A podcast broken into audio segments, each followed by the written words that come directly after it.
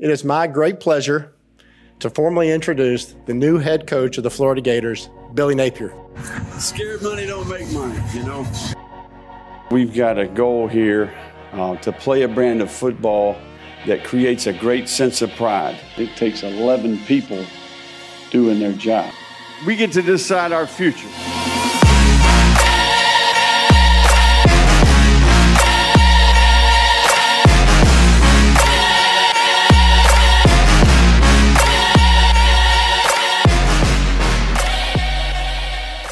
Hey there, Gator fans. Welcome to Building Back the Gators. We are having a ball bringing this to you. It's hard to believe we're in August. We're about a month away from the start of the regular season. I want to thank our sponsor, the personal injury law firm of Harrell and Harrell, Holt and Julie. Such fantastic people. I've known them since high school.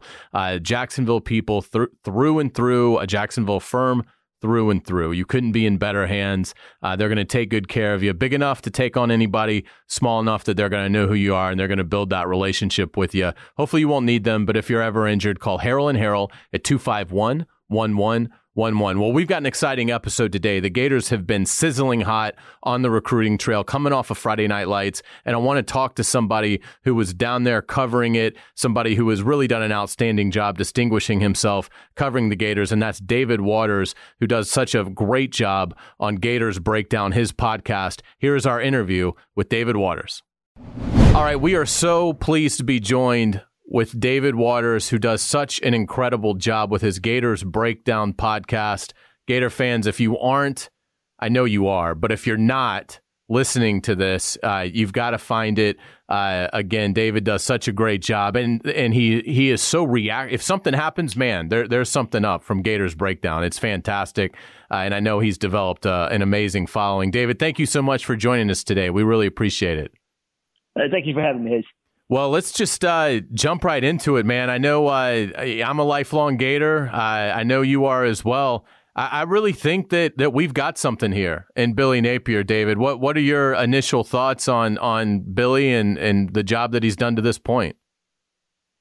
Uh, yeah, I, I, Hayes, I do lean that way too, and I and I felt that way before, kind of getting ingrained a little bit before Friday Night Lights. Uh, you know, the the camp that was last week, and then just being around it, being around the staff, being around some people who are even a little bit closer to the staff than I am, uh, but having conversations with the staff, having conversations with those people, you you really see there is a plan behind the scenes. And uh, I've heard about it and heard about it and heard about it, but then being able to see it firsthand, being being getting closer and closer to it as we get a reputation with the staff and who the you know who who can they trust with information, who who can they trust um, media wise, even even deeper than that if you want to go there too. Sure. Uh, and I think you can really see that there is a there's a plan in place, uh, and, and, they care about what they're doing. They care about the players. They care about each other. Uh, they built this army of staff to feel that same way as well. So you could when you see it in action, like I got to see it at Friday Night Lights, you you really that that belief that you have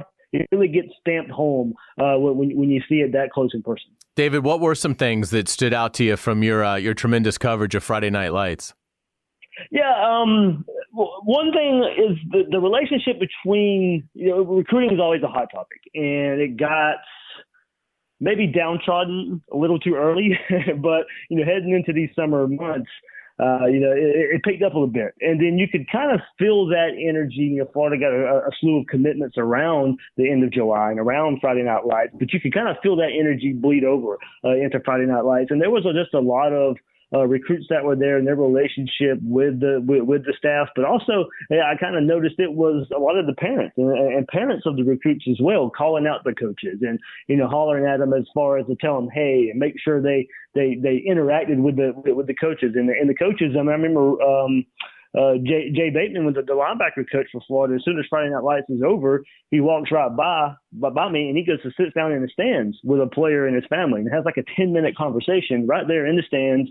You know, there's hundreds of people around him, but he wants to make that interaction and, and get that uh, feel of the family, let the family get the feel of him. Uh, it was just those little things that I kept picking up on of uh, just kind of the interaction between the parents, uh, the recruits, and to the coaches themselves. And, you know, talking to some people there, it's like that might be the top aspect of this coaching staff in, in the recruiting world is how the parents feel about them. Yeah, no question about it. And this is jumping way ahead. Uh, you know, and but that also pays dividends. Look, they're, they're only going to get 12% of the guys they go after. You know, something if they get 12%, they're doing really well, particularly when their funnel is as full as it is with blue chip prospects because it's as full as it's ever been. Uh, I think probably since Urban was there. And and and I want to get your thoughts on that, but again, not to jump ahead too far, but those relationships are also so crucial because you're not the, majority of these prospects are going to go somewhere else even if you have an outstanding class. But a lot of them are going to you're going to have another chance because a lot of these guys as we see are going to utilize that portal. And so that's another area where i think the way billy napier goes about it it's not just being strong in recruiting but also being able when these guys do go uh, to a, another school for a year and then maybe want to look elsewhere having that prior relationship is going to i think really help florida as well be one of the stronger teams in the portal yeah, I do think Florida can maybe you know get rebounds in, in the portal from maybe guys they do miss out on. But hey, I'll take that even further too. Even some of the current players. I mean, you go back to spring practice and we were hearing, hey, Florida's going to be very active in the transfer portal. There's, we expect a lot of transfer from this Florida team not that many guys transferred. Yeah. Uh, and I, I do think that might have something to do with what Billy Napier is building. These players see that, and it is a whole different culture than what they came in and what they came in with with Dan Mullen. And I think they want to stick around. I think that may have caught uh, some people by surprise, maybe even the coaching staff by surprise a bit of how many you know kids that they that, that wanted to stick around the program. Uh, is it is it tough? Is it hard? Yeah, but I do think they see the method to the madness. Uh, that, that uh, you know to, to to probably put it that way of those guys wanting to stick with Billy Napier and, and this team. So uh, I remember hearing you know three, four, five names that okay, there's no way those guys would be on the team after spring, and I think only one of those guys ended up transferring. So it's uh, I do think you know the culture is going to go a long way. And look, I, I know that's a very popular saying when there's a coaching change. It always is. Uh, but you know, th- there's a reason a change needs to be made. There is a different culture there, uh, and we'll we'll see how it how it pays off for Florida. But you can see uh, the foundation being built, and I do think it will pay off down the road. Whether it be guys sticking with this team for a while and not hit the transfer portal, and maybe down the road as well of guys who went somewhere else that maybe had Florida second or third in their recruitment, but seeing how things are being built it may come back around. Yeah, and that's a great point about the lack of attrition uh, coming out of spring ball, and uh, you know, and and again, the I, I just can't believe David how in such a short amount of time. Florida has gone from being a program that blue chips, the really high level blue chips, really never even considered, didn't really visit, uh, didn't seem like we were a big priority, and and Florida got to a point where it, it felt like it under Mullen that they they were rarely even a hat on the table for uh, an elite prospect, and Napier has just I mean it, it's just night and day. I mean it's it feels like almost every blue chip prospect in the southeast is at least giving Florida a chance. And again, we know he's not going to get everybody. He's not going to get close to everybody. No, Nick Saban and Kirby Smart don't get close to everybody. But if he can hit at a high enough batting average, they're going to have an outstanding class. And I think now you're starting to, uh, you know, see some of the the benefits of that. But have you been at all surprised, or, or what are your thoughts on the job Billy Napier and his staff have done of at least getting these four stars and five stars to come to campus and give them a chance? Yeah, hey, going back to one of your points, you miss it. You miss recruiting a lot more than you hit. You know, you sign about 25 kids a class. You know, and there's thousands of prospects out there, and hundreds of offers go out.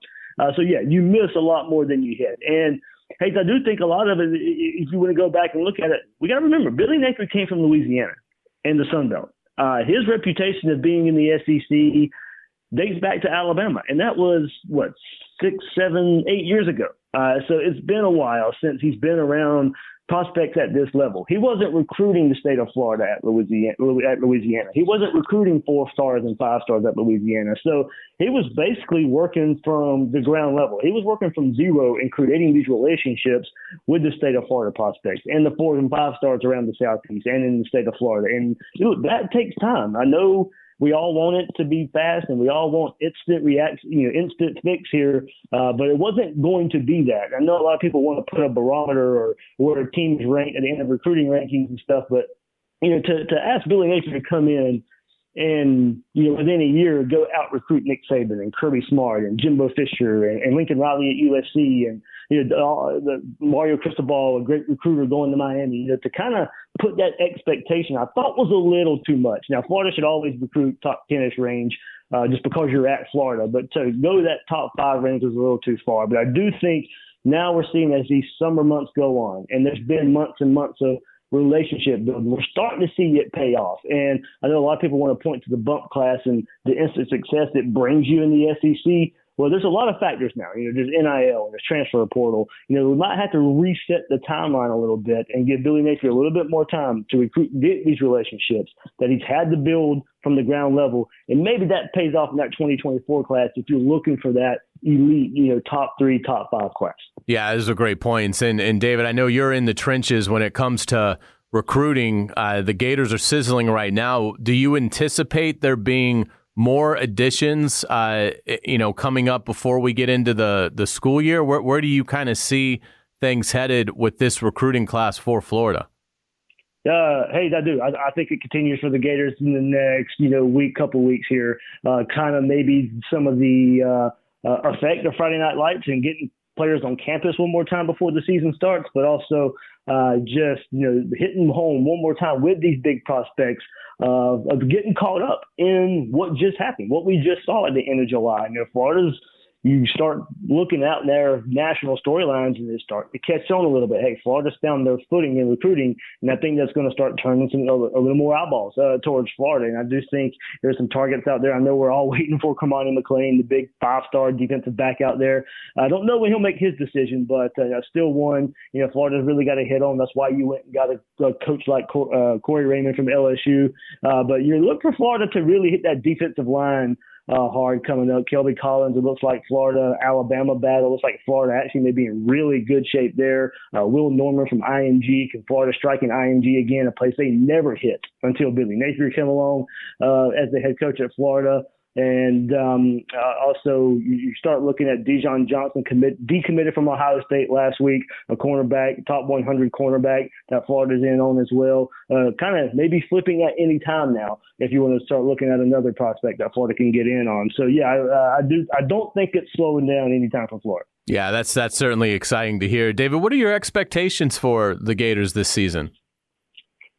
Yeah, that that early early part of the season, you know, you got Utah, Kentucky back to back, and we're going to learn really fast uh, what, what this team is. But I'm so high on Anthony Richardson to maybe take you know some of the lift off of some of the you know, perceived weaknesses uh, on this team. You know, uh, Florida for all the experience they have on the offensive line, can they be a more consistent offensive line? For the other side of the ball in the defensive line in the trenches, Gervon Dexter is about the only pro- proven player that can play middle, maybe even edge uh, for this Florida Gator defensive line. But who else is going to step up on that defensive line? He's about the only proven playmaker Florida has right there. Uh, I think Florida's pretty experienced and talented everywhere else on the field. Uh, but in the trenches where you have to win in the SEC and where we're going to find out quickly against Utah and Kentucky where those trenches are for Florida. But I do think Anthony Richardson is going to be that special of a player, you know, to, to kind of help, uh, you know, make up for that difference where, where, where, those perceived weaknesses are. So, hey, I still got Florida second in the SEC East. I, I, am not a big believer in Will Levis at, at, at Kentucky. I don't think he's going to have a whole lot of success out, you know, with Wan'Dale Robinson gone. Tennessee's got to prove they can beat Florida before I can go right. that route yeah. and, and, and, you know say they're going to be second to East. I still think Anthony Richardson is going to be that special player at the quarterback position for Florida and is going to elevate the whole team around him. Yeah, I, I, agree. I'm. I can't wait to watch Richardson play. in that first game, David. I mean, what what a statement the Gators have a chance to make. And and you got to figure there's going to be so many you know prospects on campus when Utah rolls in. Uh, what an environment that's going to be, and uh, it's it's it's fun to imagine what it'll be like if the Gators are able to get a, a win over the Utes uh, and the electricity that would be in the stadium that night. Oh, absolutely. You know, everybody's looking forward and circling that one because one, you know, it's a, it's a team Florida never plays. Uh, and there's always the Urban Meyer connection with Utah as well. And, uh, you know, Whittingham's been there since Urban Meyer left. Same head coach yeah. uh, that roaming those sidelines there. But yes, a big top 10 matchup for the Gators in doing Napier's first game. And look, Florida had the element of surprise a bit. I don't think I don't think a lot of people are going to know what to expect when Anthony Richardson trots out there at quarterback and and, and know what this offense is going to look like. It's going to be different. He can open up the offense a bit more than he could at Louisiana because of the quarterback position, but he's still so deep at the running back position. As I mentioned, there's a lot of experience up front. Uh, so I think Florida's going to have the element of surprise going in. And I, early on in that game, I'm throwing the kitchen sink at Utah and make make them have to try and catch up in the, when it's going to be hot and it's going to be you know 80, 90 degrees, even though the games at, at night. You know, if you can onslaught early because of the element of surprise you have and make Utah fight back from behind, you know, I think that sets up well for Florida. So I think you know these next four weeks uh, as camp goes on, maybe they can pick up right where they left off in spring, and when that you, that first game comes along, hit the ground running, uh, get the top ten opponent. Yeah, I agree. I can't wait. It's going to be a lot of fun. David, thank you so much. David Waters, Gators Breakdown. You got to check it out, Gator fans. I know uh, many of you are and enjoying it. And David, you do such a great job, man. Thank you so much for your time. Can't wait to see you in Gainesville and hopefully for some big Gator victories. Sounds good. Thank you, Hayes.